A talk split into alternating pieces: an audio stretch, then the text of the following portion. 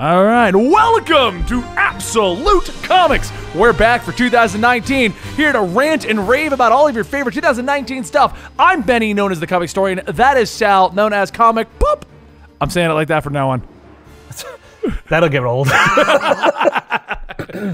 But yeah, we are your two hosts, known from the YouTube landscape of comic books of comic book YouTubers. We are the last two left. None of them others remain. It's a They're all Max- gone. It's, it's a Mad Max Ro- Fury Road situation, and we have run them all over. It's what we do.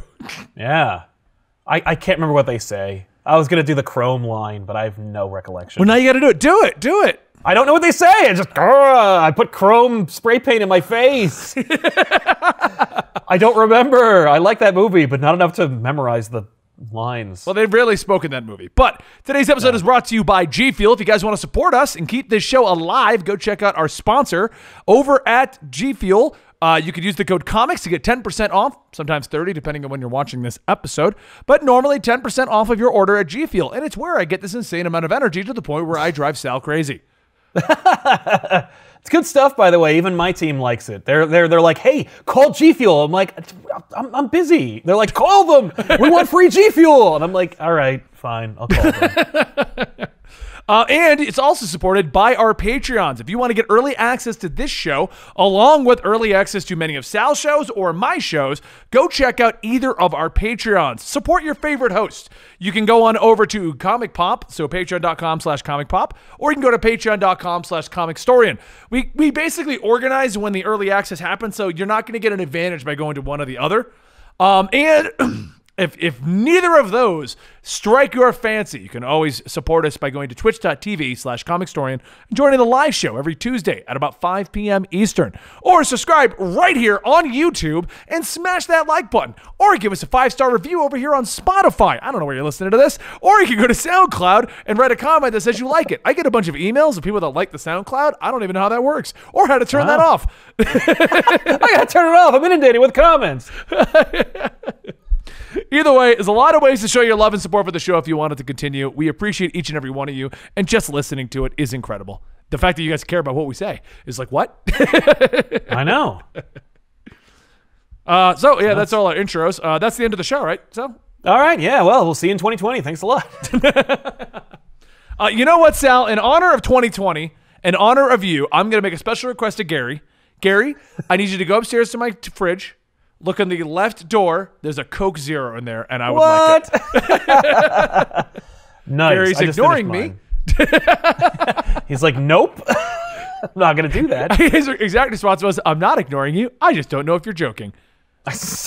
So anyway, uh, today is going to be a welcome back 2020 episode. Sal and I really just want to talk about comic books, comic book movies, everything that happened in 2019. Two reasons for that. One, if you are new to the comic book world and everything that's happening, nothing happens in December or January. yeah. the biggest news right now is that Kevin Feige announced a transgender character in the MCU and then didn't. Yeah. Uh, and the second biggest news is the fact that the New Mutants trailer came out, and I think the general consensus was that's still a thing. Right. Yeah. a so a practically shelved Fox X Men spin off movie is actually going to come out. Biggest news in Hollywood right now Tinseltown is aglow with mutant mania as we talk about a movie that probably cost, what, $80 million? Like, cool. I'm, I'm looking forward to it, by the way. I, I dig New Mutants, uh, and the cast is incredible. It's everyone before they got big. I dude, I noticed Dick Grayson's in that thing. From, Yeah, uh, Dick from Grayson's in that. Titans. I'm like, he didn't get big. Titans is not that big, but it's No, like, oh, no. so he was a mutant before he became Nightwing. Okay. Yeah, the, the older Byers brother from Stranger Things. Uh, some Scottish girl who's in a lot of stuff. I'm sorry, I don't know her name. Maisie Williams? Is that? Maisie, is she Scottish? I didn't know she was. It doesn't taste like metal. It tastes like Coke. Oddly enough, this is the good, Oh, good. drinking horn. I have a real drinking horn, but we discovered by having a real drinking horn, not a metal one, but a real ox horn. Um, Yeah. it tastes like ox. Yeah, that's yeah. If you drink anything acidic out of that, or anything with like that'll leach all the vital nutrients out of its horn. So- because it was a living being. Yeah, exactly. So, guys, traditionally, you do know I drink water or G Fuel on this episode, but in honor of Sal and the fact that we made it through 2019, cheers to Sal. We're drinking your Coke Zero, which is your drink of choice. Here, here. Yep. Good stuff. Sounds like so we're okay. It's okay to show Coke Zero for this one episode. yeah, Yeah, I, I won't show it the rest of the time. right, hey. right. Normally we don't because that's how sponsorships work. But uh, yeah. We tried one time. Uh, uh, there was an aggressive fan campaign from our audience that was like, "Hey, Coke Zero, this guy drinks your thing on every show he does. Come on!" And Coke Zero officially responded with, "We don't do sponsorships." they're like, we're Coke. Do you really think we need a a, a YouTuber to drink our product? They sure don't. So uh, I told you about Yeah. that story though, real quick. But it- this happened in 2019. We just I told you about this time. I just got the G Fuel and then I messed up on stream. oh, I think I remember that. We were doing like a 10 hour stream or something. We just got the G Fuel sponsorship, and I without even thinking about it, because for anybody who doesn't know, I drink a lot of energy drinks. That's why I do tote G Fuel. It's not like I just drink G Fuel and I don't know what I drink coffee. I have uh, all the name brands I can't say because we're sponsored by G Fuel. Uh, yes. but that's where I'm getting at. They're all normally like right next to me because of the streaming and the gaming. So I ran out of G Fuel, and I just when I even think about, it, grabbed a Red Bull and cracked it open, right when the G Fuel sponsor guy was watching me. Well, I mean, like you should have watched the last nine hours where I was only drinking your your product, man. That's So- really on. Yeah, yeah, 2019. Uh, let's talk DC first. You want to do that? yeah. Let's do it. DC. Um, what's your favorite event? None of them. Um, like, yeah, because uh, Doomsday Clock. Although that's like a three-year-long event, and it should have ended two years ago. Uh, you know, it's funny. DC spent the better part of a couple of years like currying our good favor and like being like, "Yo, here's some really cool stuff. Here's some great status quos," and then like pulled in two superstar writers and went like, "Hey, let's torch it all." Yeah. and like, and with it, all of my enthusiasm for DC. I was like all in on DC, and then all they had to do was just give in to their baser instincts, and DC did what DC does, and we got like stuff like the Terminus agenda and that awful Year of the Villain, Leviathan Rising. I, I, don't care about Year of the Villain, these. I feel the problem with Year of the Villain is not Year of the Villain itself. It's that what it was hyped as doesn't seem to be what we're getting. No, it was just uh, clearly it was just like, hey, all the heroes fight villains anyway. Can we arbitrarily create an event around that? Right. And they did. I mean, like, rem- remember that time that they did uh, what was it, Future's End or whatever? And all they all they had all these like horrible uh, lenticular covers. And like all the books got flipped, and like Bane was on the cover of Detective, and Riddler was on the cover of Batman and stuff. Like they they just did this like a few years ago. Yeah. Uh, but it, but they called it like, hey, villains are in this now. I don't know. It just I think it was Villain Month. I think that was. I think that's what it was. there It you was go. Villain Month. Thank yeah. you, Villain Month. Yeah, they just did this. Um, Like- I will say, Chad is stating DCeased. That is probably my favorite DC event of this year because it had a tie-in, so I'll count it as a, as a uh, an event. it did have a tie-in, and the tie-in was just as good as the main series. Yeah, it was. It was about Mister Miracle, which you're like that. That guy never gets good books. What are you talking about? He had like the most critically acclaimed book of 2019, One. 18, One good book but he wasn't in any other books. It was just in that his and the- entire and- history. You can Oh, yeah. name one Mister Miracle book you enjoyed. I, I I liked him in uh, Darkseid War. he was in that event. Yeah, I could totally see the wheels in your head turning for that one. what you was were that just called? like, ah, that he was in this other thing. I like. I mean, like, listen, Mr. Miracle's a neat character. He's not in a lot, and the new gods are largely marginalized, if not for Darkseid.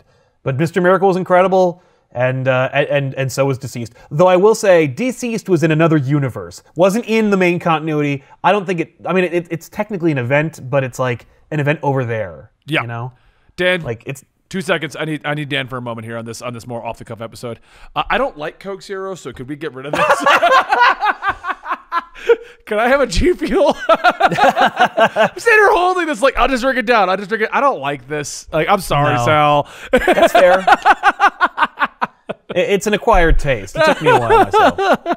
It's better than Diet Coke, which is what I was drinking before that. And I'm like, oh, I'm sitting here like in honor of Sal. Ah, I don't like you don't drink this. soda though. Like I, I've been to your home many times, and it is, it is not stocked with That with Coke soda. Zero is the only there because of you.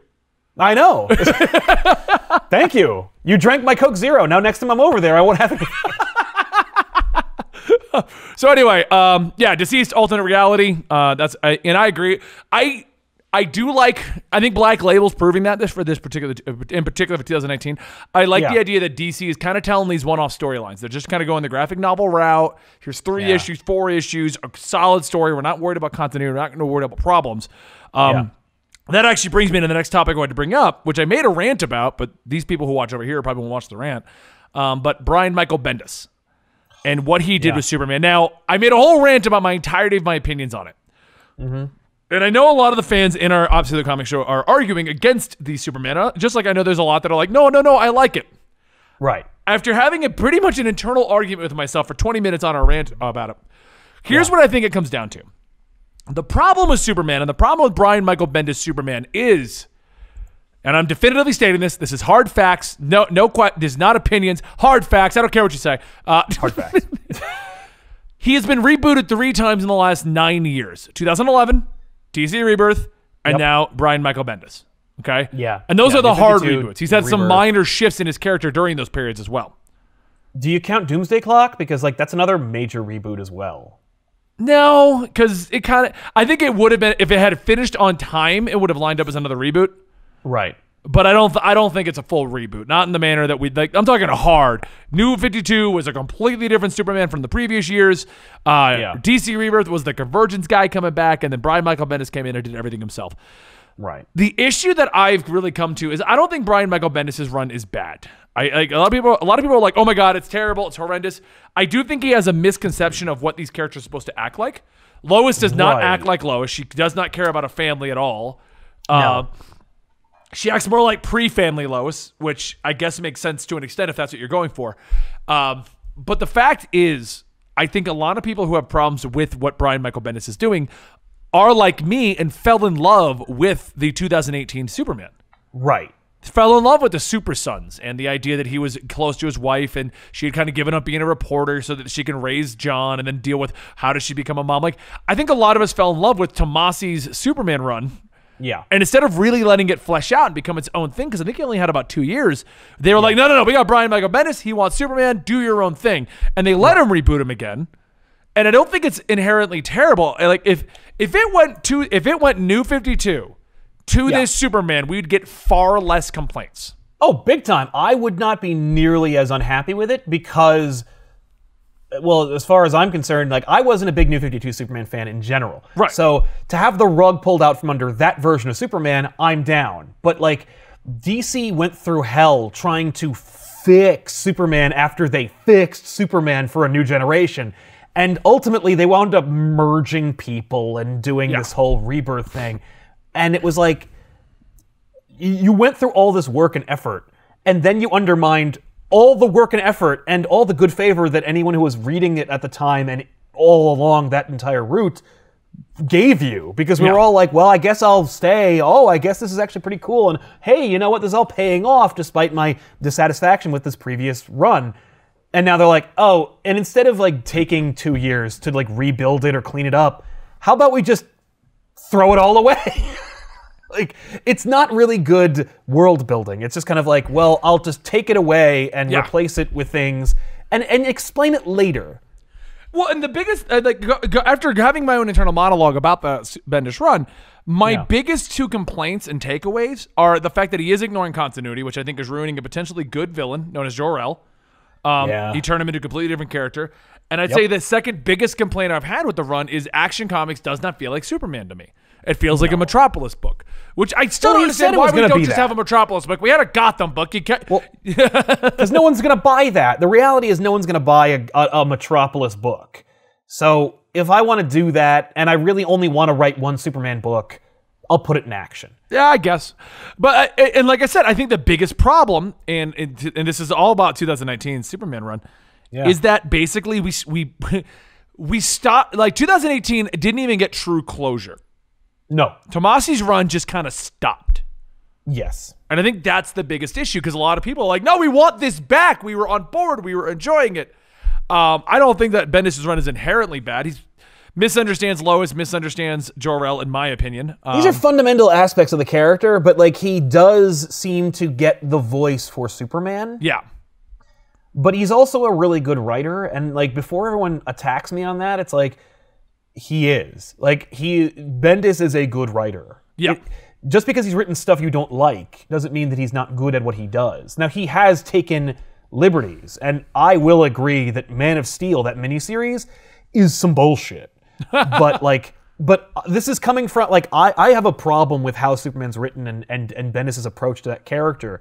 But I also love like Ultimate Spider-Man, New Avengers, Batman Yeah. Universe, Sam and fact Twitch, is- Alias Powers, Ben- Scarlet. Bendis has written so many things, you're inherently going to like and dislike some of his stuff. the fact is there's going to be some stuff that like either that even if you hate Bendis, you're going to admit some of it's pretty good, and if you love Bendis, you're going to admit some of it ain't so hot. Like, and and that's the case with Superman. Now, I got a theory about Superman as well, Okay. and I think that the reason why Man of Steel was so bizarre is because because when Man of Steel, the first six issues, I think that miniseries that he launched, um, which was kind of like the palate cleanser. Hey, here's what Bendis is going to do with Superman from now on. You know, he was like, well, Lois is gone. Here's some new hotness, a couple of new characters Superman might be flirting with. Uh, the kid's gone. You know, it's all just Superman and this like arsonist. What's going to happen with the arsonist? Oh, plus Rogol Zar he's like, here's my run, here's what's happening. But he's also like, let me not really explain right away Lois and John and the previous guard. Because if everyone on board, like if everybody is reading Man of Steel and they're like, oh, thank God you got rid of the kid, and, you know, arguably, thank God you got rid of Lois, then that's probably what we're going to wind up doing. Like, I theorize that, like, okay, uh, this is a quick history lesson, but Yeah. one more day, Spider-Man One More Day. Uh, pretty much, you can pin the whole thing on Joe Quesada, editor in chief of Marvel at the time. Well, before Joe Quesada became editor in chief of Marvel, he worked at DC, and when he worked at DC, he was privy to the plans at DC. And I remember him talking about the DC plans for Superman, and he just reapplied them to Spider-Man. And I remember him saying, and this is you can find this isn't like telling tales out of school. He said it in interviews. It's just the interviews are 10 years old. But he was talking about how DC wanted to unmarry Superman and make him all hot and young and single again. And they were going to do it by having a deal with a devil. And I think it was that woman devil from the old 90s books, but I don't recall what the devil was going to be. But the idea was we're just going to have Superman make a one more day type deal and unmarry him because everyone agreed at DC that like a married Superman limited the character, which no one would agree with now, but whatever. I still actually then- just go ahead. I'll, I'll- jump at the end. go ahead. So he so he basically said, okay, well that's what DC's going to do with Superman, or at least that's what they were going to do. Everyone at Marvel, according to Quesada, wants Spider-Man unmarried. I'll just do that over there. But I think because the people at DC who have been in charge for the last 25 years are still the same people who are in charge, means that that's probably the playbook. And if we're going to unmarry Superman, maybe we'll one more day him. And Bendis' Man of Steel was the way of saying to everybody, like, hey, are you okay with that? Like, if John and Lois are gone and everyone loves Man of Steel, then it means that we can get away with one more daying Superman, and we won't get nearly as much flack as Right. they did over at Spider Man. So I, I think it was actually Bendis' way of like testing the waters to see if one more daying Superman was a viable thing. And if so, like let's do that. And I think that like the reaction was pretty substantial in favor of Tomasi's run and that status quo for Superman. So they're kind of like, well, I guess we'll have to really s- stretch it out. We're gonna have to back and black him and just keep it going a little longer until we can fully justify one more daying him in a story design. Unless we have a crisis, in which case, oh, he was never married. Well, I mean, yeah, I've I in the five six years we've been podcasting, so I've been pretty adamant that I feel marriages do hinder storylines to an extent. I will admit that with Tomasi doing the marriage run, um, it kind of proved to me that if you're creative enough, you can make it work. I do still feel it does limit it to an extent because you're still stuck with the wife and the kid, and you got to figure out how to make them work. But it being that it's an aspect that has not been explored very long, very much, that Yeah. Tomasi was doing a great job with it. I think the reason it has room to grow right now is because it hasn't been explored too much. Agreed. Only two years. Right, and that, and that's just it. That was that was what I found interesting in Tomasi's Superman run. Not and not that I disagree that Tomasi is a great writer, but that he was love him. doing stuff that I had not seen before, and that's because every comic book editor wants to be like, they can't be married. You won't relate with them. Uh, right. I, which I think we've all pretty much determined is not true. Like, uh, relatability is subjective, and, you know, there's entire generations of people who grew up with Spider Man, Superman, Reed Richards, you know, characters who are married, Mr. Miracle, who were married when they showed up, who are used to that. And so, and found him relatable regardless. Like, I don't know how we managed to figure it out. Like, I don't know how we can make, how, how, I, how, a, how a child can find their father relatable or a firefighter or like the president. Like, I don't know. It's just, it's weird that like there's such a, such an apprehension to that convention. Um, I, I, I would grant you, we've seen a married Superman for a long time, like since the 90s. But we've never really seen a good father Superman character. right, and that's what I think was making that good. But that goes back to what I was saying at the beginning. I don't think that Bendis' run is inherently bad. Everyone's like crapping out. They're like, no, it's horrible, it's horrible, it's horrible. Yeah, yeah. when you compare it to what a lot of people were hooked on in 2018, it's just a completely different direction. And I do feel it brings back the older Superman, but I didn't like the older Superman that much. Right. Like I wasn't did, so I'm buying in. Superman. I did, but I'm in. Right. I did. Well, and and I was I was more excited about it because of the things that Tomasi was doing. Because it was not just my familiar Superman, but it was also stuff I'd never seen. Right. So, all right, I think I think we should keep moving on. I, we, I mean, we, we could do an entire discussion about what happened with the Superman, and maybe we will if if the, if everyone in the comments says do more of that, and my rant does well. we'll be like, hey Sal, I think we should do another episode talking about Superman. Right. Yeah. Well, and that would be amazing. I think DC should perk up because, like, I think our discussion of Superman would sell better than the current run of Superman. Oh, I looked it up. It's at 31 and 32. It's at Oh! 43,000 sold for Superman in action in uh in uh November. Let's ima- let, let, let's lump those together because, like, you know what? Superman action, both the same book, both run by the same guy. Even if you combined them, we're talking what sixty thousand? Yeah. No, no, it was it was 80,000. But Batman that everyone is crapping on, which I want to talk about next, Tom King run and Yeah. Batman, uh, Right. is still selling like 88,000, still beating both Superman books combined. No question. I mean, like, well, and it's Batman. I mean, the fact is, just because Superman's the most re- recognizable superhero ever, doesn't mean he's going to inherently sell. And that could also be the reason why DC is always cool with screwing him up, because they're like, well, I mean, literally, like th- when they killed him, which was probably the best-selling period of Superman's history ever. Uh, they they killed him. They milked a cup like a year or at least worth of stories out of that concept, brought him back to life. They had him being regular Superman with a mullet, and then they went, "Oh, let's, let's that's not working. Okay, let's make him blue." Like they literally threw the baby out with the bathwater immediately. Like we finally got Superman back to back to basics. We can trade on nostalgia of that. No, screw that. Like let's make him blue. Yeah. like DC is not afraid of of throwing everything that makes Superman relatable, interesting, or fun out in favor of hoping they can get I don't know the the the the, the temporary buzzworthy sales because it's not anything like the people who Which, buy which you know what is hilarious about that? They're scared to Yeah. touch Batman. they're well we'll see about that Why? because I think well because Batman's gonna get swapped out at the end of Tynion's run. Yeah, we'll see what happens with that.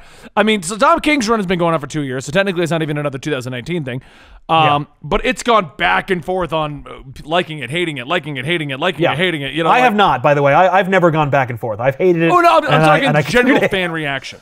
Yes. Well, not- it, I'm not talking out, everyone loved it. No, everyone loved it, and then eventually, and every eventually, I think at, at this point, now that it's over, at by the time City of Bane hit, most readers of Batman were ready for it to be over. Yeah, here's what I think happened because because uh, okay, so Batman, I for me, I was kind of back and forth on. Sure. But Joshua Williamson's Flash, I've loved since the beginning. But even that, I'm like, I'm kind of waiting for a changeover now, because Yeah. I almost wonder if like the hundred issue run of the same story is just too much. I, it's, who asked for that? Like, where is that the standard? Like, there, I, I don't think there's a precedent that says there must be 100 issues to, to truly prove the litmus test of, of, of, of sustainability.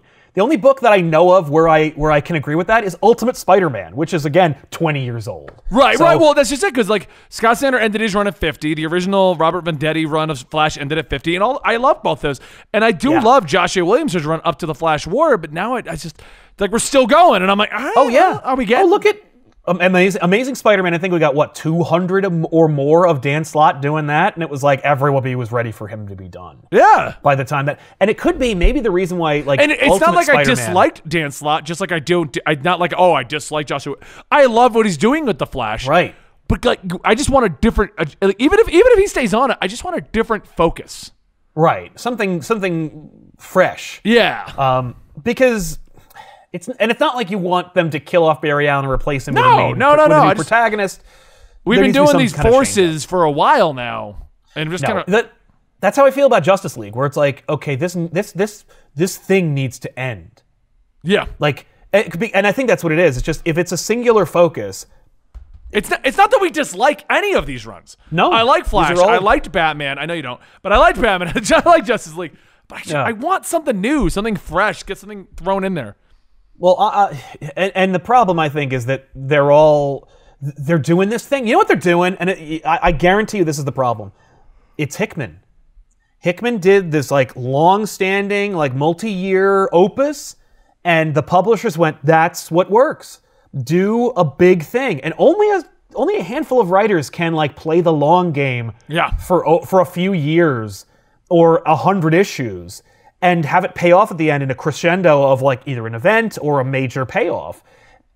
And that's not to say that like Hickman's the greatest writer of all time. I'm just saying that like Hickman's really good at decompression and like playing the long game and paying off elements and, and, and telling like a really, really stretched out storyline. And other writers like that we love tell stories either in short bursts or in like a certain number of runs. I mean, like the fact is, Scott Snyder, love that author. He does a great job on so many things. But the reason why I'm like really, really soft on his Justice League, which is something that I should be enjoying a lot more, is because it's just too freaking long. Yeah. It's just he's just not The Justice for that. Doom War, and I mean, this coming from just a reader's perspective, not a writer. Yeah. Uh, in my opinion, it should have kind of been like we did Six Dimension, and then we did a six issue arc of wrapping up the Justice Doom War, Mm-hmm. which, by the way, the results have been spoiled if you read uh, the I- Evil I Justice haven't. League. Oh, I, I didn't, but uh, Uh, if you read that Evil Justice League, it spoils, spoils what's going to happen. oh, okay, great. So don't Well- read that. Uh, Get a lid on that. I mean, like, what are you doing? You, it, it would. Well, they did the same thing with Secret Wars, like where they ruined it at the end, but only because Marvel didn't know what they were going to do after that. Yeah. because Marvel didn't have a plan. But I think that like part of the reason why Ultimate Spider-Man works for 100 150 issues with what with the same creative team is because they didn't have really any restraints. They got to do whatever they wanted whenever they wanted to forever. Whereas if you're going to do Batman for you know for 100 issues there's going to be some things you need to change like you, Yeah. it- just because of the nature of it being one of the top selling books at DC it we have like a rotating audience we have a we you know we have agendas we need to you know further as an editorial department like we got to get this thing cyc- recycled like it can't be one thing for for 100 issues I, I don't know it's just with with respect to the Tom King Batman run I mean, like, I'm happy it's over. I'm ready for Tynion to to take over for as long as he does. But uh, I, I don't know. I'm kind of like, you know, woof. that was that was a rough ride. What other Heroes in Crisis? What did you think about that one? I, I loathed it. I, I, I thought didn't, it was the problem I have with Heroes thing. in Crisis is I don't think it was terrible. I just don't think it was good, and it didn't deserve what it got. It, it, I mean, like, if it was only eight issues, which it was, like, if it was just here's eight issues, here's this thing, even then, I don't like it because I'm like, I don't, I don't like the message, I don't like the idea behind it. I'm kind of like, what are you doing? Um, but whoops, but uh, I don't know. It, I don't understand why they decided to do this with Wally and Roy of all like characters. Like, Right. Like there, there's a lot going on here where it's like it, it's more like King had a had a message. He had a thing he wanted to say, but he used the wrong characters to do it. Yeah, exactly. The uh, the message at the end of the day was even heroes need to need, need someplace to vent and be you know be and let it out. And Even that's, heroes and I need get that. help. huh? Yeah, even heroes need help. Right, and that was a great message. I liked his overall message. Wally was the worst character to use for that, especially right after "You're our hope. We're here to save us. You're great." Oh shit! You killed everyone.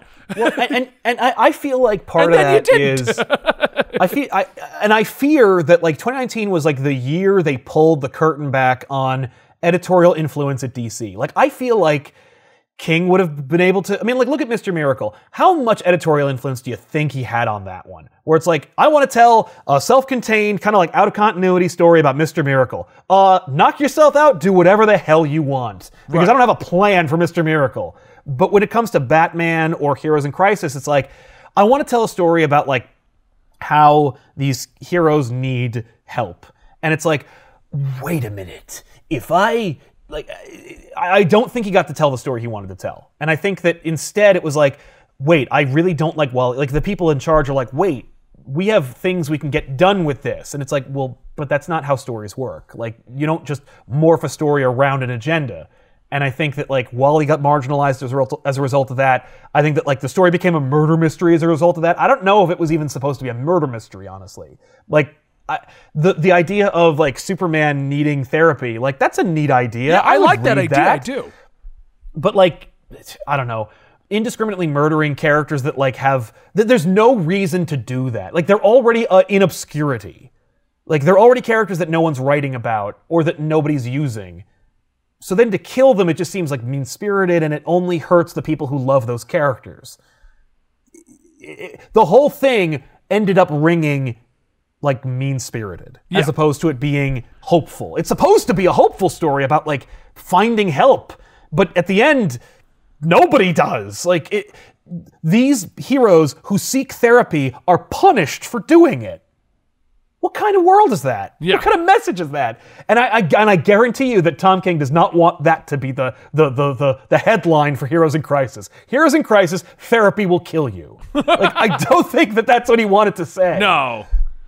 I mean, I, I, I liked the overall idea because coming from the military, you know, being Sure. overseas twice, PTSD, dealing with what's happened, I've I've dealt with it myself. I've seen other people deal with it. I get that message. Yeah. I, I don't like the way he executed it. I do like No. the concept of like a murder mystery, but I hate to say it because we all are always like, oh yeah, uh, the uh, it- we could tell what the end is going. Like, you know what? It should it should have ended with there being an actual villain. Instead, it turns out, oh no, Wally snapped. Shit, like no, that's- yeah. Well, and and also, you you they really screwed it up because Wally was the emotional crux of the rebirth initiative, yeah. and then to turn him into a murderer and say that that like it was not fair of Geoff Johns to make him the symbol of hope because that makes you freak out. Again, mean spirited and like kind feels a little bit like you know responding to the last movie by having your character throw a lightsaber over their shoulder. Like it feels like undermining that. I don't know. It just if it feels like they really messed up, and it feel and, and you can see the cracks, the seams, and the influence on that book. And as a result, it became this thing, as opposed to it being something that might actually have helped people. You know, I, I, I don't know. Heroes in Crisis was a mistake. Like overall, it was the whole thing was just because because you know healthcare professionals people who need healthcare people who have who have these opinions or these experiences like they're going to say wow you really you really missed the mark. And actually you kind of sent out the wrong message and you've actually hurt your message as a result. Like you sent out the antithesis of what you meant to do. Right. so you've actually made the world worse as a result of it instead of trying to make it better. Like superman superman goes in front of a lectern and goes we all need help and you have a problem if you think we have a problem. Like screw you. Yeah. okay? Like can you imagine like uh, you know oh uh, there's a big parade at your local town and the firefighters come up and the fire chief comes up and goes like we need help too and you're all a bunch of assholes. Like whoa who asked like what where'd this come from it's really weird it, it- was a weird book. decision, and I think part of what the reason why a lot of this stuff happened in DC is Doomsday Clock. Doomsday Clock got stretched out way too long. We all knew that it was well known. This wasn't even like a secret thing that didn't pan out. no it was supposed to end with uh, Doomsday Clock was going to change the world, change everything. And the way that it did end kind of shows like, oh yeah, you could have totally set up a crisis at the end of this. Like, Yeah. Doomsday Clock, it's like, okay, I, I don't. These guys who run these comic book companies have been doing it for 30 years or more. They know how to make comic books. Yeah. So it, they know when an artist is going to take longer than they say they're going to. Like, so there's no way that Gary Frank drawing like took too long to make Doomsday Clock, right? Because they must have known how long it was going to take him, and he had his own personal issues. I know. I think his wife had, had a kid or something like that. I, don't, I don't recall, but like he had a delay, but it's a two-year delay. Right, You yeah. can't blame that all on Gary Frank. So, and also, if it's that important, DC would not have let them make that if it was just going to take too long because Gary Frank takes too long to draw. So, like, that's out the window. Doomsday Doomsday Clock clearly was supposed to be a thing that changed the status quo of DC and set things up for the next era of DC. The delays are suspicious. Yeah. Something And- I don't know what happened. We don't know. No, but I agree. don't. A full year of delays, especially when Gary Frank is working on other projects. Yeah, He's when you- when I heard- images. When I heard out that Geoff Batman Earth One Volume. Three was actually being drawn at the same time, like, oh well, then yeah, no, it's not his fault. No, it's not entirely. Something happened that caused those delays to basically happen, and they. Yep. I, I don't I don't know what happened, what changed. Like we had Rebirth, it was all setting up for Doomsday Clock. It was a great Yep. direction, everything was going amazing, and something happened.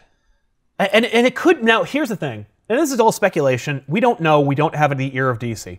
Um, it could be that sales weren't as well. Uh, weren't pre-orders and sales weren't as high as they thought for Rebirth, and maybe they were like, well, more of more of that will not help. So we need to switch horses midstream. It could be any number of things. It could be egos. It could be just sales and money wise. We're like, we need this, this, this, and this to sell. And Right. so, in order to make that happen, Doomsday Clock has to get marginalized. I promise you, Justice Society of America and Legion of Superheroes are not the secret formula that we're going to save DC sales. So, that whole thing is uh, reeks of deliberate interference. The fact that like Snyder got to do JSA in Justice League literally a few months before the big reveal at the end of Doomsday Clock, and I love how they to commented on that too. Who are you guys? I don't know. yeah, what do you mean you don't know? you were in the button, but uh, Legion of Superheroes given a Bendis before Legion of Superheroes had something happen with Doomsday Clock, and, and literally like right before those reveals were going to take place, like it.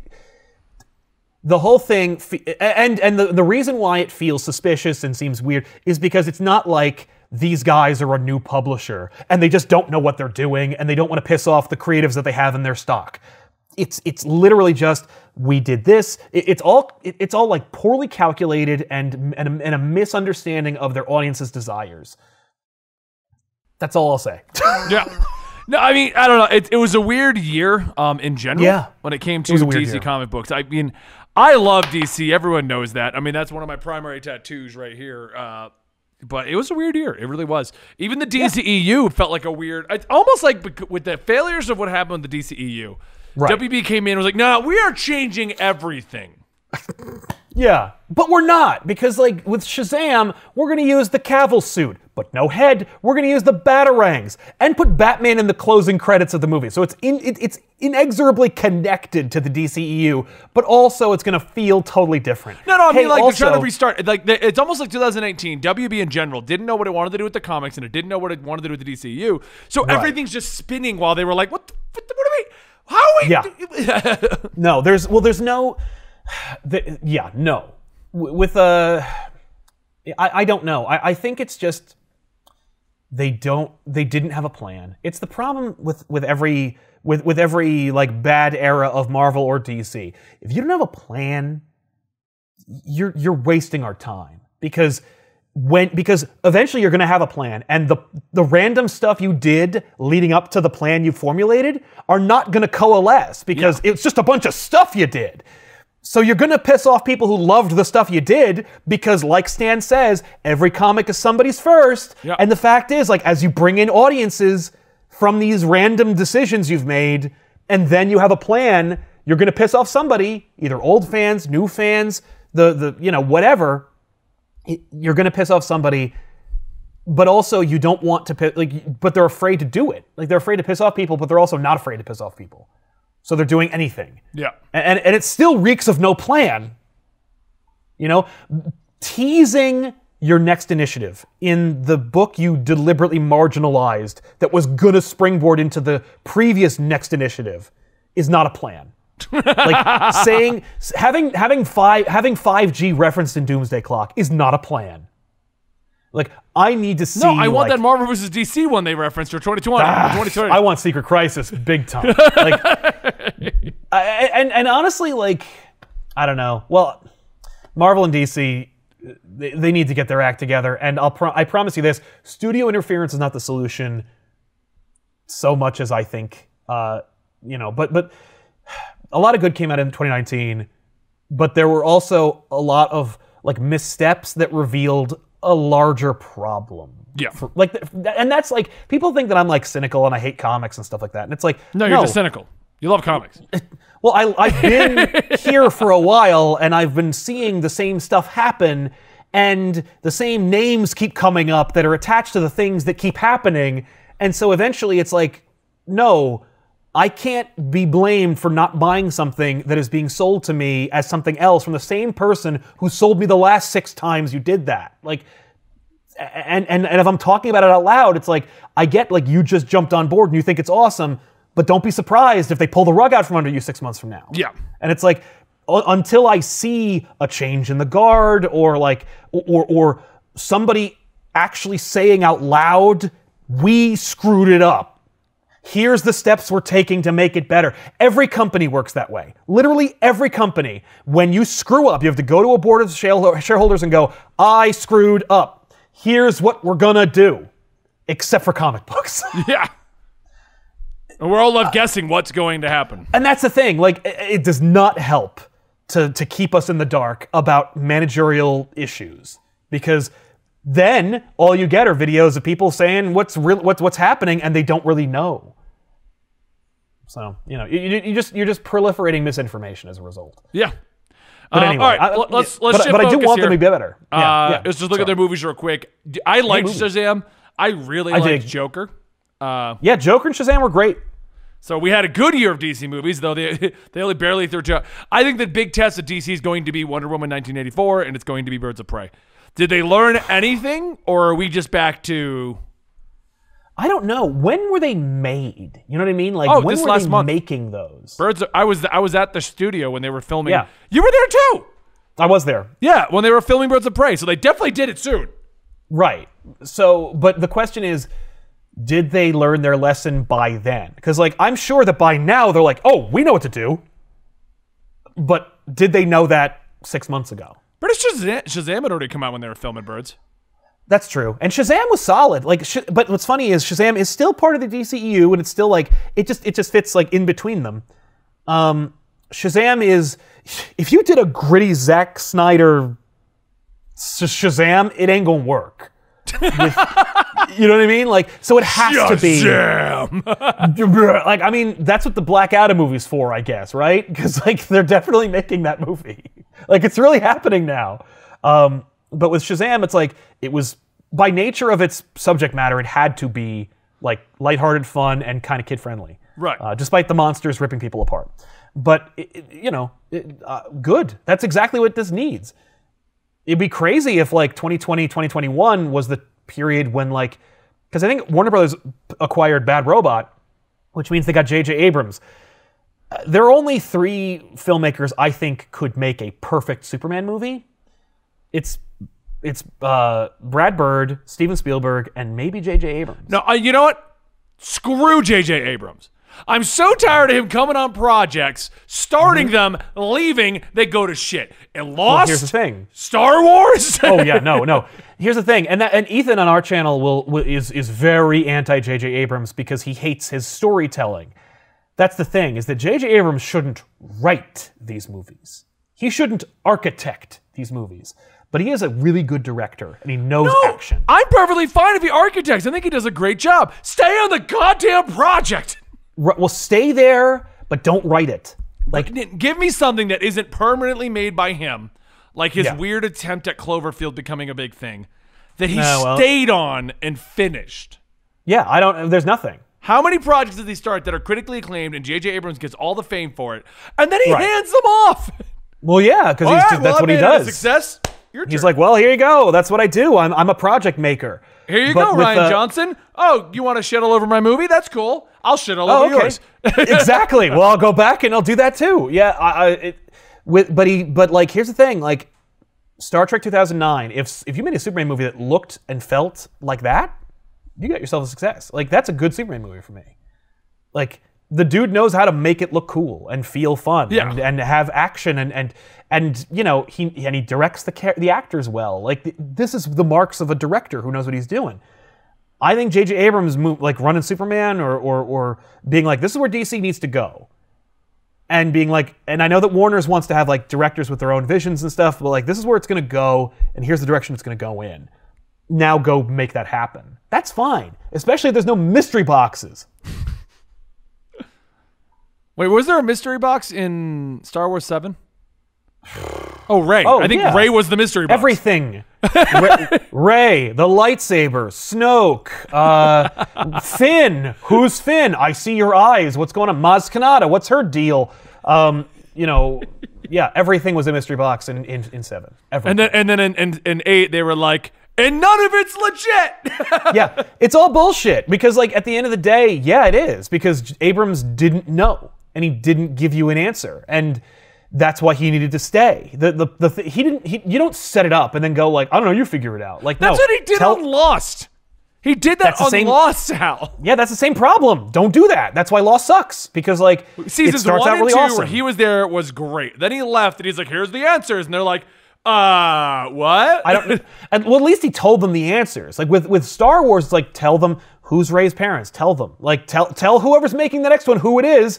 Tell them why Finn matters. Tell them who the like you know what I mean. Like tell them all these things so at least they can execute the vision you had. Right. But you just you just setting things up and leaving them there. Like the, the other thing is with Superman, Batman, Wonder Woman, Flash, there ain't no mystery boxes. Who killed Batman's parents? Joe Chill or it was nobody? the Flash. Right. But, yeah, reverse flash. Like But like nobody. Superman, who killed Krypton? Nobody. It blew the F up. The end. No Rogol Zaar, no secrets, No, it's no hidden council. the secret council. Yeah, no, no, they didn't. That's that's dumb. You don't. No one's no one's going into the Bible and going like, whoa, whoa, whoa, whoa. So like Moses went down the river, but like where'd he come from though? Like, no, there's no. We're not going to retcon in all this. Ri- Moses We're not gonna is a add mystery shit. box. yeah, there's no mystery boxes for for for for archetypal characters that go on adventures that are supposed to be allegorical for our own struggles. Yes. Just just have Superman be Superman. That's all I want. Batman, fight the Joker. Maybe solve a crime. I'm not asking Did you see the leaks about Robert Pattinson? He looks like zero year Batman. He does. Well, he's on a motorcycle. You Which is like, as okay. close as we're gonna get. Uh, Uh, my assumption is it'll be like you know he's like he, he's coming back from uh, from training or something. I don't know. We'll see. I mean, I'm in. I mean, like Yeah. you know, I like the director. I like the the actor. I like the idea. A slew of characters and villains and stuff. You know, it, it's maybe what they don't need is J.J. Abrams and Bad Robot. Maybe what they need is just to keep doing whatever they're doing. Because Yeah. like right now, uh, unless Birds of Prey sucks, in which case, like, oops. I here's my prediction on Birds of Prey. It's not going to be horrendous, but it's not going to be get, taking gangbusters. No. It looks like it has a the same problem with Suicide Squad, an image confusion situation. It Right. looks like Margot Robbie wanted to do one movie, but she they're like, well, you still got to be Harley Quinn, and they're kind of trying to find a way to kind of get a middle ground. Yeah, I heard from a test screening from a while ago uh, that Wonder Woman is a total mess. Is it? That that's the rumor that I heard. And by the way, it's like a Reddit rumor, so don't get too excited. But like, I heard it's a disaster. Like it, but it could. But that movie was supposed to come out like a year ago, so you know, I, I think that it could have been. It, the trailer's solid. The premise is fine. You know, if it's Wonder Woman has to sol- has to save somebody, and there's no bullshit. You know, I think Kristen Wiig being Cheetah is a really bad idea.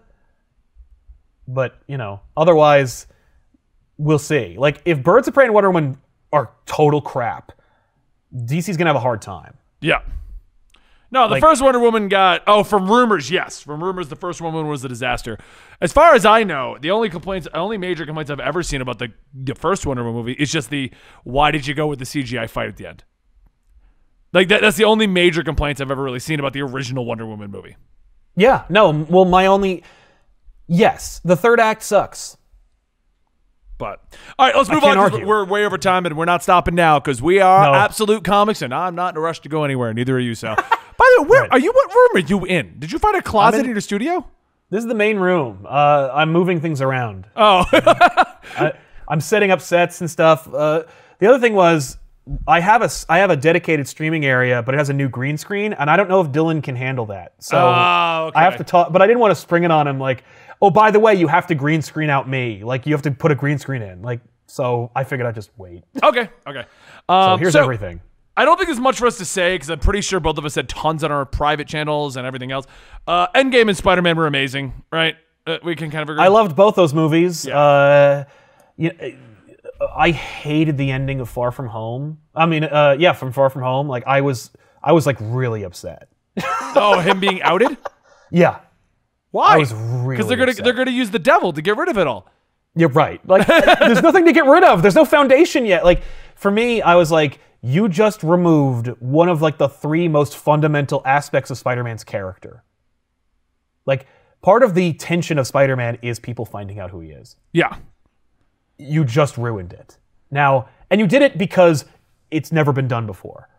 I, I don't care about that. That doesn't mean it's a good story. Right. That being said, because it was also like it was man, you should have seen Tiffany look at me because I was like she had a great time because she was like what? Because like J. Jonah Jameson. I'm like yes it's J.K. Simmons. It's and then it's like he's outed. I'm like you just ruined it. You ruined everything. Yeah. like everything.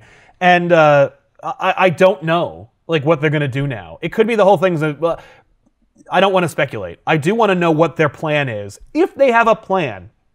But the more I've seen it, the more I'm like, okay, you know what? Like, I still have the comics, I still have everything else. Like, I, whatever. Like, do whatever you're gonna do, movie. You know Right. what? I had a great time watching it, so I'm not gonna like argue. But I also think that a a a, a identityless Spider-Man is not interesting. So if you're gonna make the third movie where it's like, no, from now on, Spider-Man's identity is out, the end. You've ruined Spider-Man. I mean, it just could be the plot we're going to roll with. But I mean, moving on to the comic events of Marvel, I I am going to say I consider Marvel the clear winner this year.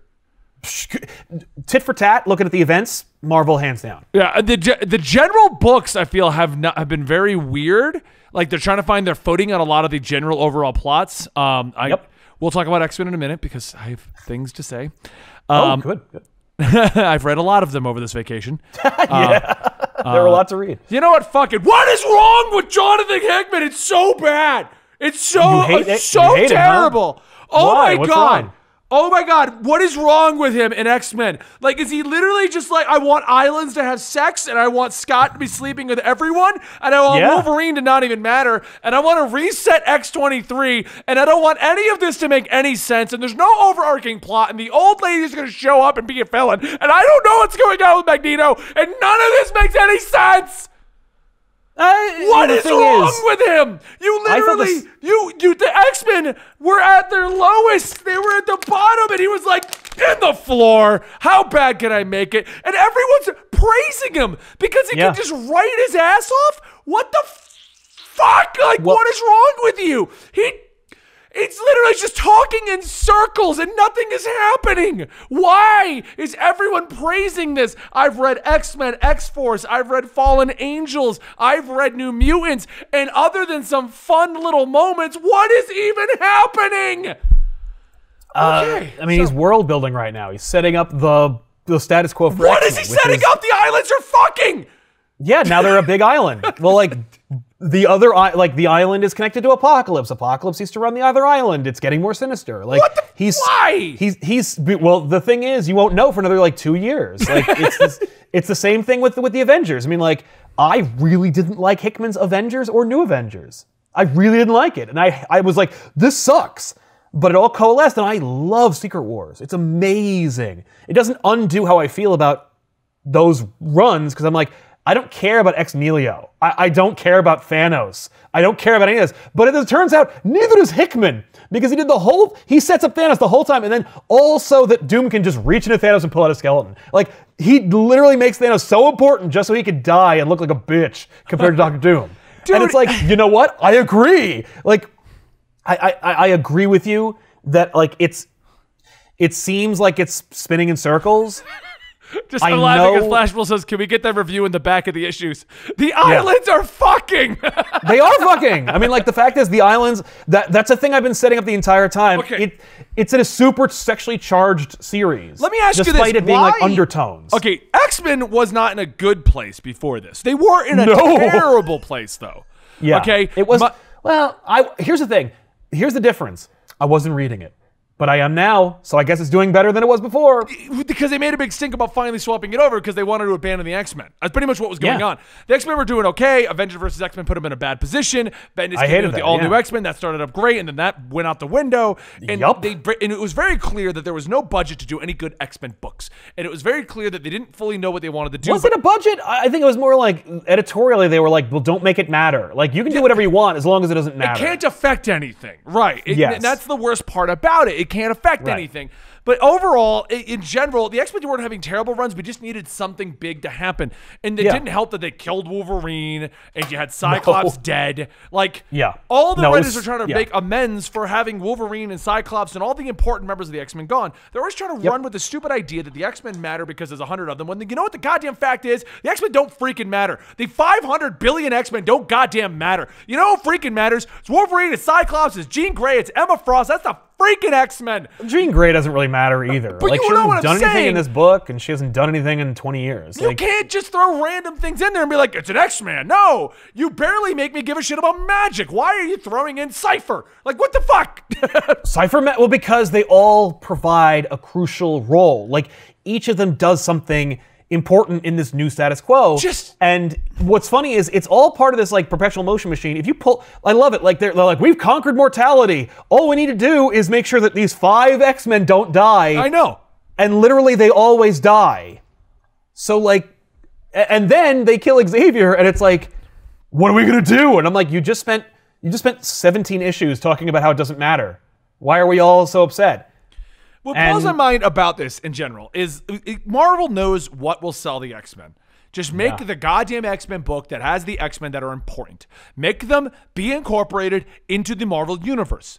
You just put them in the next event. Like every time that there's an event, just make sure they're in it. Like that's Right. all. If you want to have two or three X Men books with different varying teams, fine. But there are core X Men, I'd say probably about 10 of them that will sell your Yep. books. Put them in the freaking books. right. Like, okay, Wolverine, Cyclops, Jean Grey, Emma Frost. I'm Yep. talking booksellers, I don't even need it. okay? Nightcrawler will sell a book. Uh, Quicksilver will sell a book. Scarlet Witch, even though you can count or discount them, They're not they're not mutants anymore. whatever. They'll still sell a book, and you can easily come back and go, "Oh, you know that Scarlet weird- Witch got canceled. Like it, it had a book, but it got canceled. Quicksilver too got canceled. Like not all the X Gambit won't sell. No, I'm saying put him Rogue in two doesn't teams. sell. Put him Storm two- doesn't sell. But I'm saying you put them in two to three teams. So they Yeah. don't they don't sell separately, and we've proven that. Stop trying to make them sell separately. Put them in two to three teams of like the lackluster ones with the good ones. Put Rogue on a team with Quicksilver. Oh, you did that and it worked. Uh, and Yeah. you put you put Deadpool on it, and I was excited. Like, what is wrong with you? I don't Yeah. understand. And then, um, and then, like everything in the X Men just went to shit. And then we had X Men Red, and that was doing okay. And we had Uncanny with Matthew Rosenbaum, and that was doing okay. But they weren't allowed to affect shit for twenty goddamn issues because Hickman's coming, Hickman's coming, Hickman's Oh, they were doing everything they wanted. Like, they, well, they, no, it's more like do anything you want because it doesn't matter. Well, yeah. So why would you do anything? And they did Age of X Men, which started cool, and then was like, what? Why did you do spin off books? This is garbage. Like, Yeah. No, I agree. I mean, like, listen, the X Men is a complicated beast, and if you you can really screw it up. What? I just Most- don't understand, Sal. Why these X-Men books are getting so much critical acclaim when after reading a bunch of them, it's a lot of people talking in goddamn circles, it's a lot of nothing happening but islands having sex, and it's a lot of bullshit that Jonathan Hickman wants to do, and at the end of the day, it doesn't seem to be affecting any of the Marvel universe because he's doing an X-Men thing. I think that it's I think it's because people are more willing to give it a pass because of the success of of his Avengers run and his Fantastic Four run. So everyone's just kind of waiting for where it's going to go. Yeah. Uh, that being said, the things that are happening, like arguably that issue where the where the Golden Girls show up and fight the X Men, like that's kind of fun. Like it's a fun little story. He's he's basically going like here, here here's the here's the new status quo. Here's this here here's how everyone is. Everyone's back. So like there's literally no one off the table. We could do anything with any any X Men at all. Now here's the world I've created, and they're, and they're playing in it. Like new New Mutants. Uh, I love that book because it's the least X-Men book in the entire run. It's just that it's just a handful of fun characters out in space doing fun space stuff. I mean, Right? I, I will admit this: the individual issues are fun. Yeah, that, and that's what he's counting on. That's the thing that people are enjoying is the in each issue is like its own thing and it's kind of fun. and but, but that's it's just that also all. I think what irritates me is how much praise this whole run has been getting. well, the, Like to me, I mean, like, most of these books are very like they're mediocre. I'll read Right, them. well- they're having fun adventures of Cyclops and his kids. That was cool. You know, Well, I, here's the thing. What he- I what like. he I liked seeing the space adventures. I liked The- going. Uh, go ahead. the smart thing that he did is that this is how it would feel if you've been reading X-Men for six years.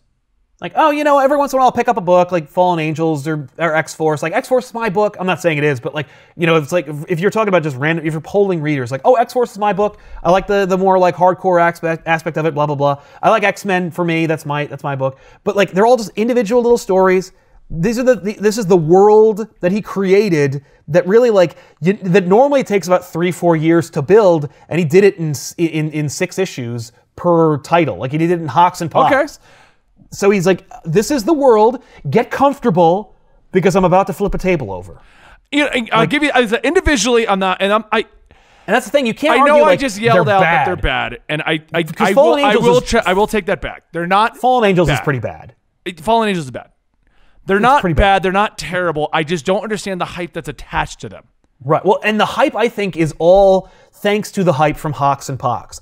The HoX and PoX stuff not only uprooted the the Moira MacTaggert character and changed everything there, but it also implied like all this crazy shit. Like you're you're all over the place. You're in the future, you're in the past, you're in the present, you're in multiple lives. Yeah. You're not even sure what life you're in at this point. You're, you're not even sure if the whole thing's going to get undone.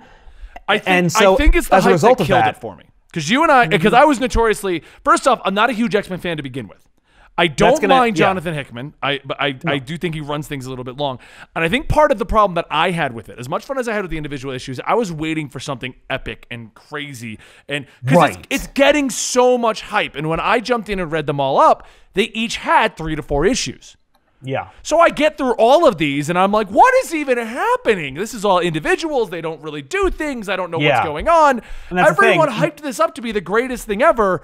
And it's just mediocre X Men books. And that, Yes. and I think that's my problem with it because, like, I didn't even want to go into that rant. That wasn't planned, guys. I wasn't sitting here like, oh, I can't wait to blow up.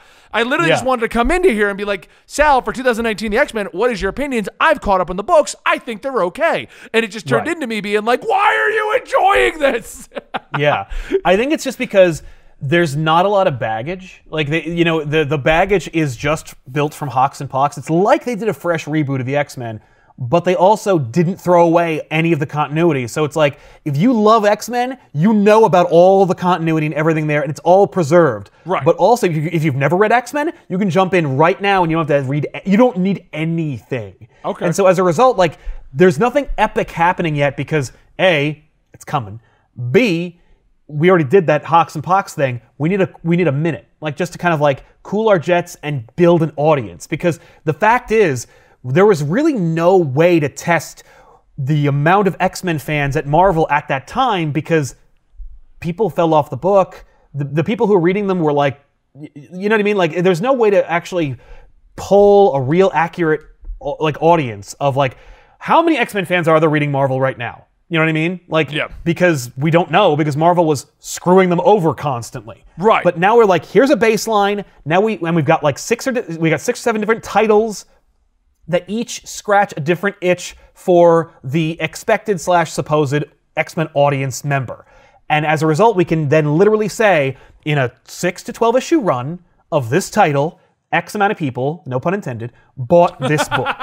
And so we can assume that these char- that the, this audience is here for this book. And it could also help us to like dial back or dial f- up the amount of uh, story. Like, do we do we have time to delay it or keep or extend it? Does Marvel is Marvel expecting a bad quarter?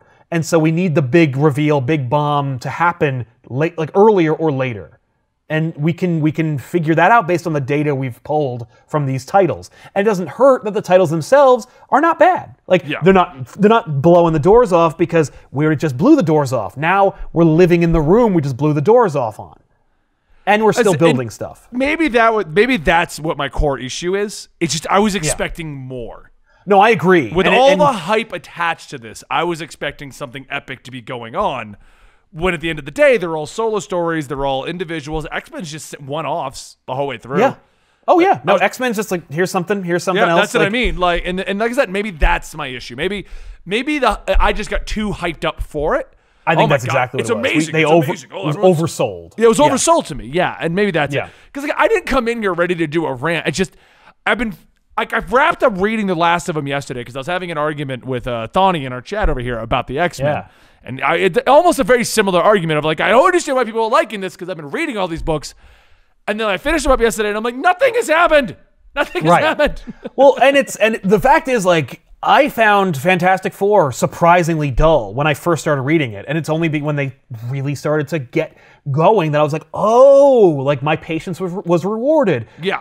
And only and and the fact is most comics can't be written that way. Well, and I will admit to this: I, as much as I have enjoyed Jonathan Hickman's writing before, I've never jumped in at the beginning. Right. A lot And of times, a lot of times I've jumped in at issue 12, 13, and it's already rolling, and we're already going. I'm like, oh, what's gonna happen? Well, plus you can talk to like anybody in the periphery or in the audience, and you're like, "Well, what's going on?" They're like, "Well, let me tell you," and they, they can they can literally save you forty six dollars by telling you like the three things that happened in a sixteen issue run. Yeah, You know, so it's like, oh, that's I get it now. That's cool. Like that works. So I think that your your your your confusion slash dissatisfaction with the current run of X Men is both warranted and premature because it's still getting there. And and I only know this because of he, what he's done before. And the promise of Hickman. Marvel wasn't going to hire Hickman to revamp the X Men, only for it to peter out into, well, I guess I'll just let Benjamin Percy write everything. Like, he's not just going to J.J. Abrams this up and pass it off to somebody else. Like, is that a thing now? JJ Abrams it up.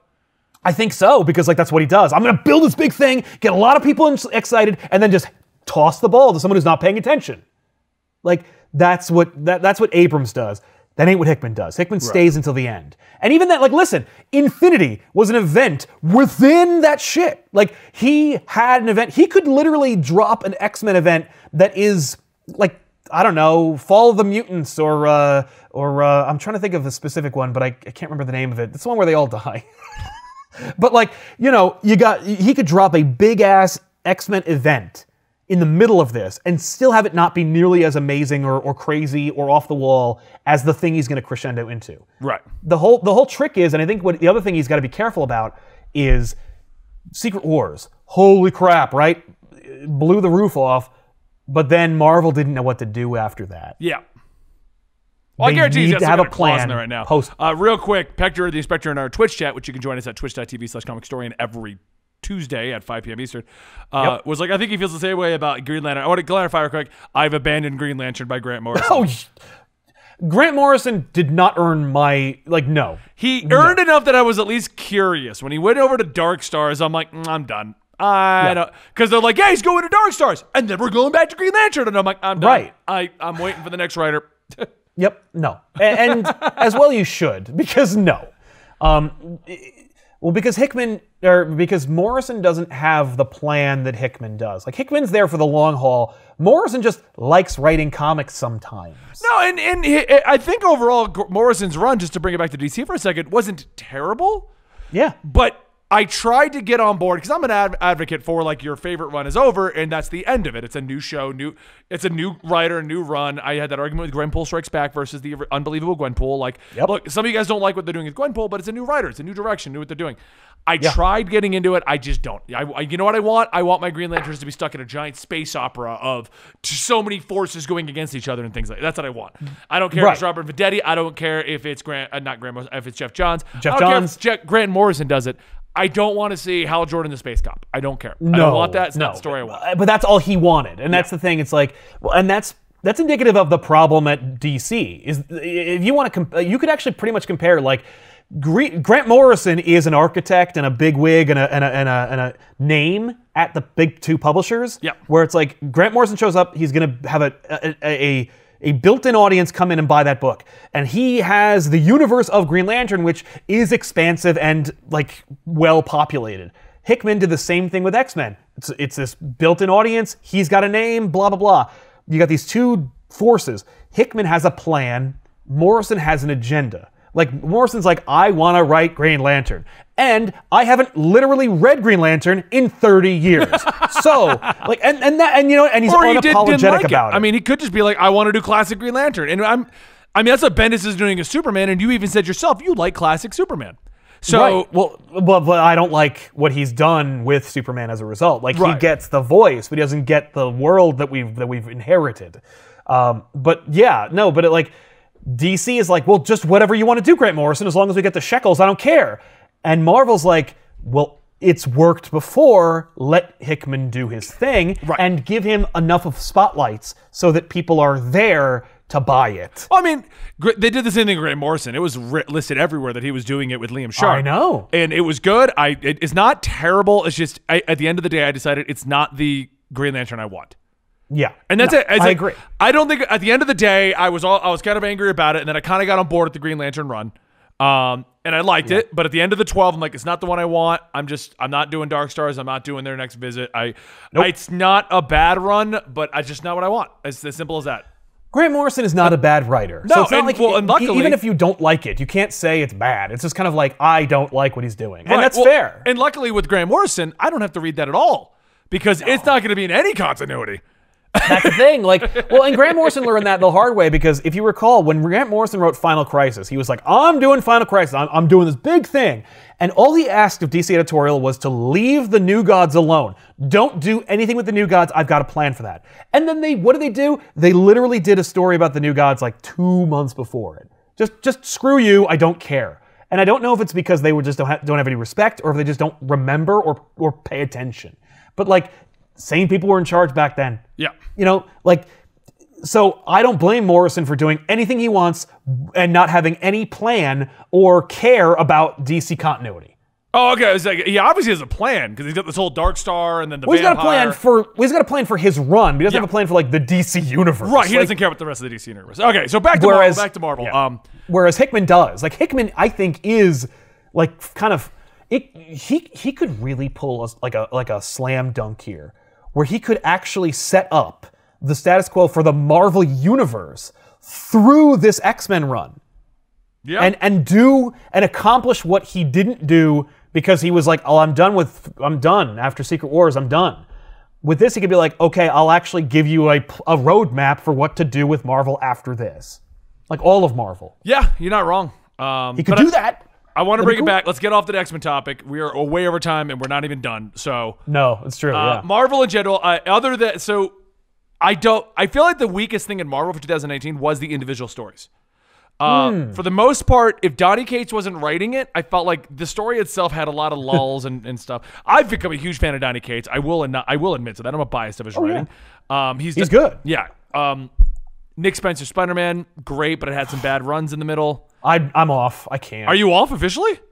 I'm off. It's boring. The problem I have with it is up to Kraven was great, and after Kraven, it's like I thought we were going to Kindred. What is all this? Like, yeah, no. It, when Kindred shows back up, I will read it. But I am not in it for cameos of things I want. Right. You know, like I don't care about your weird 2099 bullshit. I don't care about uh, Peter Parker going to school. Like I, I don't care about any of that. Like I, I, I, I, was there for what he sold in the first issue.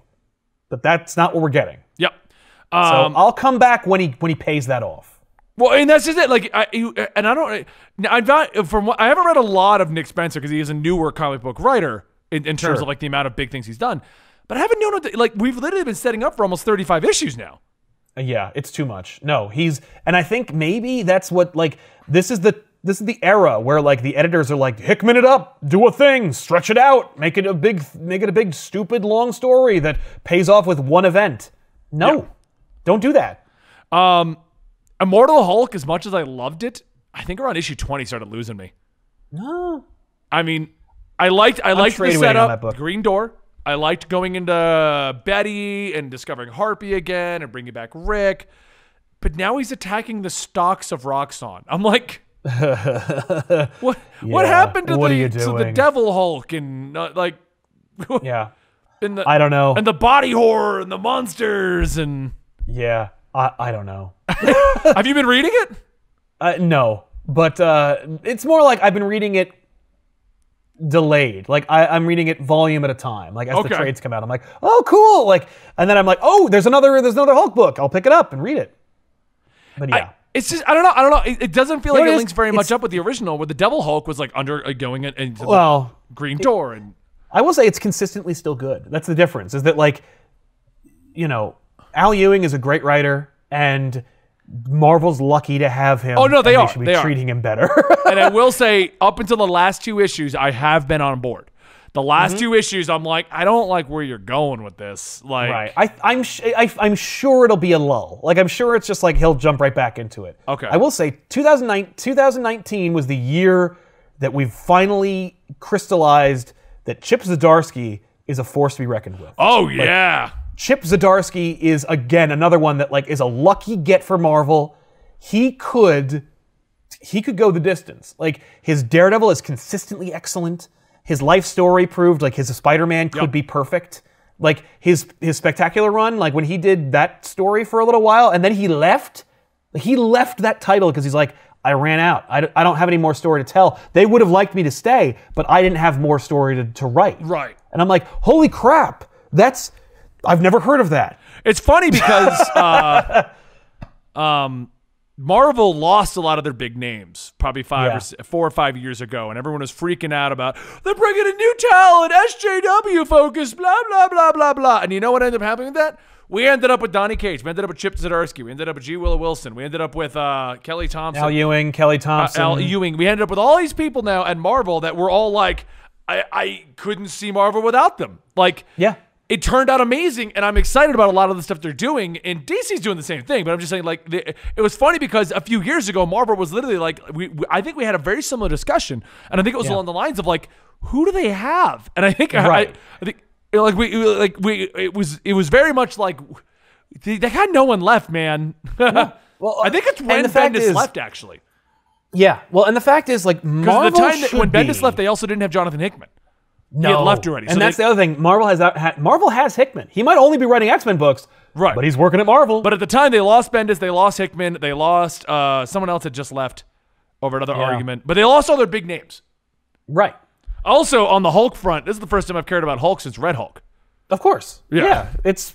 Uh, uh, I remember re- uh, I, I heard my comic book retailer was talking to Donny Cates about him going to Marvel, and apparently what happened was Cates was uh, riding high from God Country and stuff, and DC offered him a very nice contract, and he said to Didio, "I'm going to Marvel because you have too many high-profile writers, and I could be a star over there." Yeah, that's exactly what they did, and that's just it. I, I mean, through the rumor mill, we've heard the that supposedly Hickman stayed for the same exact reason.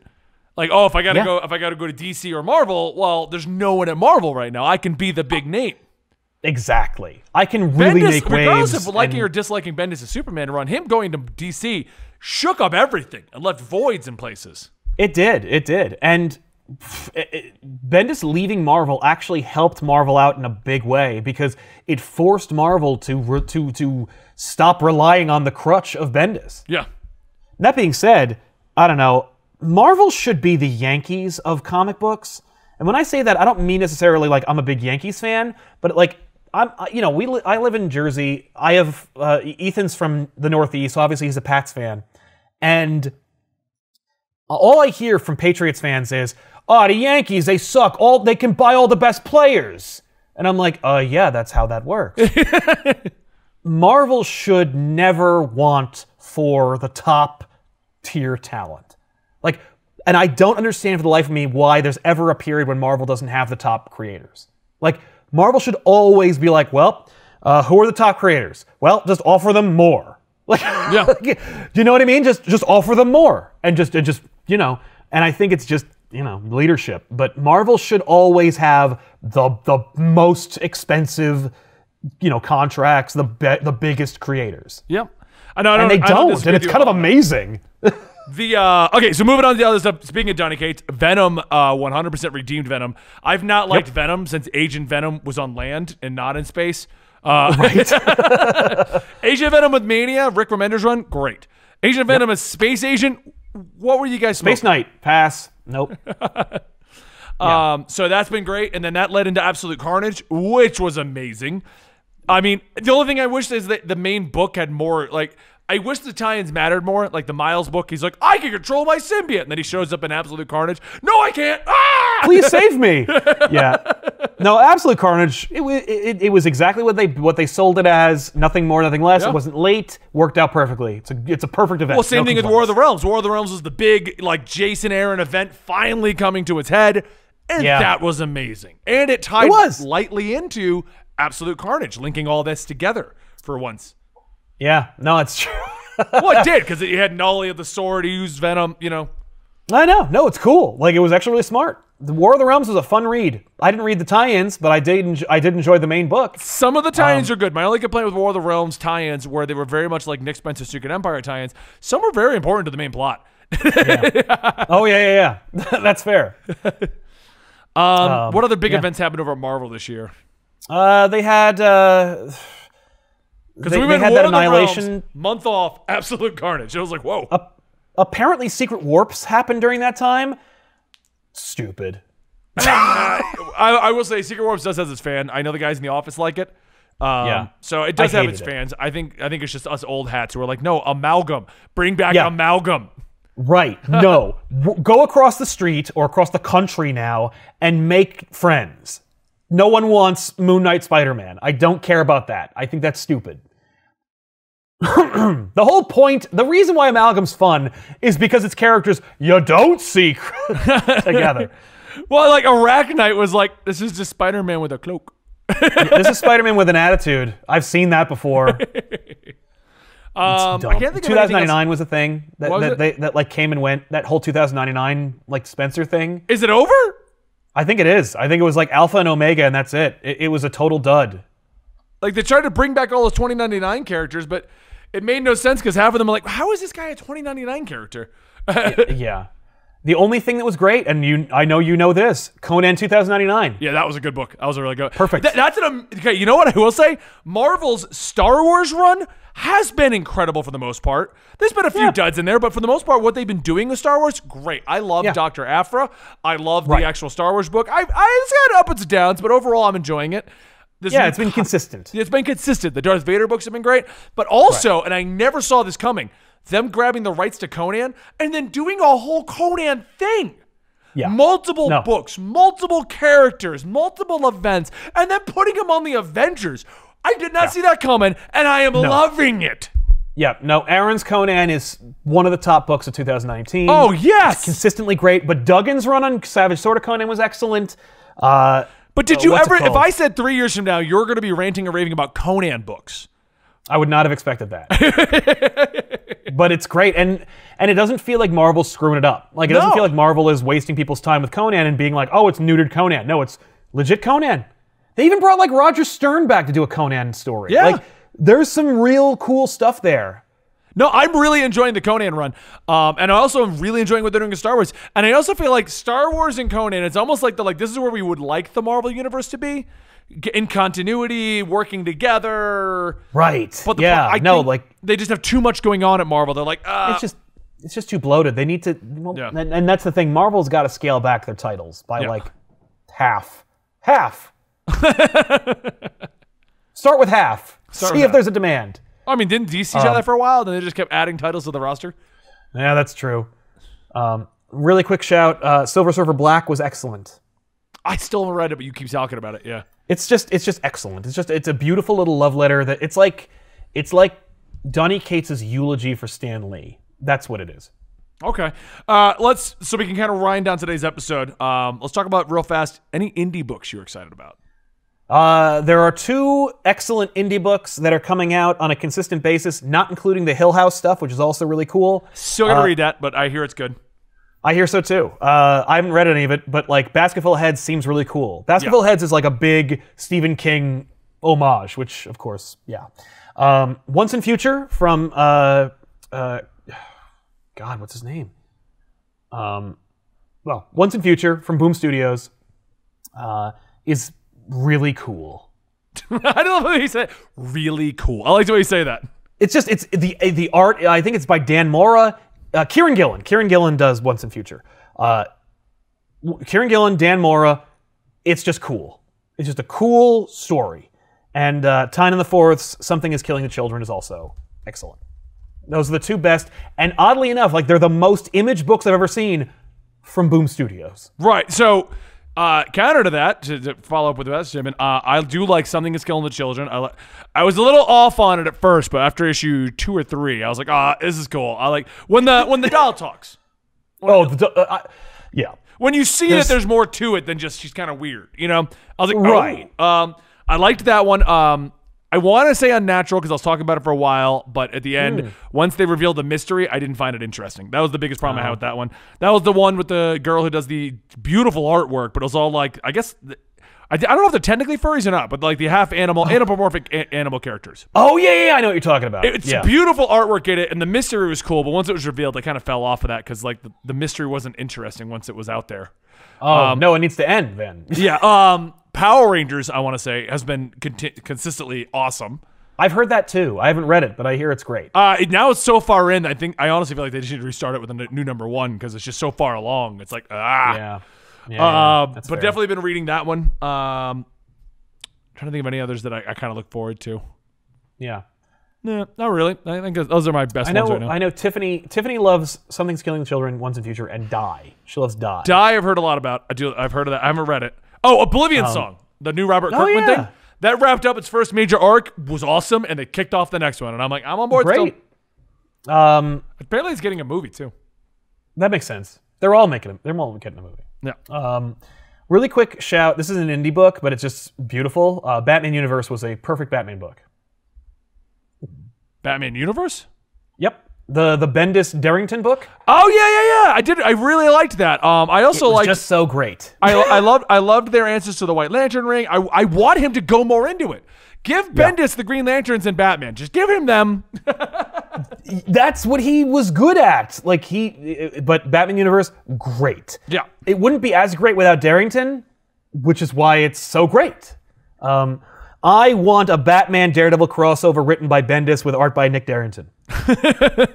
because because Derington is so great. There's this beautiful sequence. I think it's in issue five or four where Batman and Nightwing infiltrate this like this this lair Five is Nightwing. it's five man there's this it, it shows how batman and nightwing enter a situation and take down the the henchmen in like this real-time double page sequence Ah, it's just great That's what I mean. Like, like he gets Batman. That's why I don't understand why he's not just doing Batman. Uh, because he just doesn't want to it's one of those things where it's like you know uh, well i'm gonna retire from basketball and i'm gonna play freaking baseball well you're bad at it or golf. go back to base to go back to basketball that's what we're all here for it's okay to be good at basketball we don't want you to tell to, to write superman write a story about a gritty person who hates himself that's what we're here for bendis Agreed. Do that. At least do it to Batman. I mean, I Superman. It worked out a Man of Steel, the movie. You loved that. Oh yeah i love man of steel right. definitive definitive story Uh, let's bring this episode to an end because we are way over time. But hey, we, We always are, we are. we would But do the show. Yeah. yeah We're back. We had a lot to say. Maybe next week we'll have a whole episode of Superman. if, we, if we have no topics, there will be a whole episode on Superman and Gilmore Girls. exactly Oh yeah, the new Buffy. The new Buffy's been amazing too. I fell off after issue five, but not but not because I didn't want to read it. I just forgot it was coming out. That's fair. I didn't even know it was coming out, so you Oh, got me there. Do you like Buffy the Vampire Slayer? No. Oh. So anyway, thank you guys for watching Absolute Comics. Yeah. I, Uh, don't forget, sorry. if you want to support the show, check out either one of our Patreons. Sub to the Twitch right here. I saw uh, an individual, and I can't see their name anymore, uh, but they said that they went over to the Patreon and subbed over there for the first time, and I really appreciate that, and I cannot find it now. There it is. Uh, hey, it's the Nathan89. Thank you so much for that. Um, but either way, thank you for all your guys' support, your love. Uh, if you want to see more of the show, please consider going to our sponsor, G Fuel. 10% off. I do have my G Fuel here. Uh, I, I drank Coke Zero in honor of Sal, and I don't like it. So. threw it away. Um, and don't forget, guys, Patreons, Twitch, all that stuff's here for you to help support the show. Really appreciate all the support you guys have given us. And don't forget, if you are in Seattle for Emerald City, we will be there. Our show is Saturday at four o'clock. Oh, nice. I sent All you right. that, didn't I? No. Oh, Sal, forward to Saturday at four o'clock. Saturday at four. That's that's, good numbers. We're not going to really interfere with much. yeah, it's gonna be right in the actual like a good slot, so it'd be cool. Yeah, that is a good slot. Yeah. Do we know the room? I have it somewhere. We'll announce it next week. Cool. Yeah. All right. Keep it up. Doing See my, you in Seattle. thank you guys so much, and we'll see you next time right here on Absolute Comics.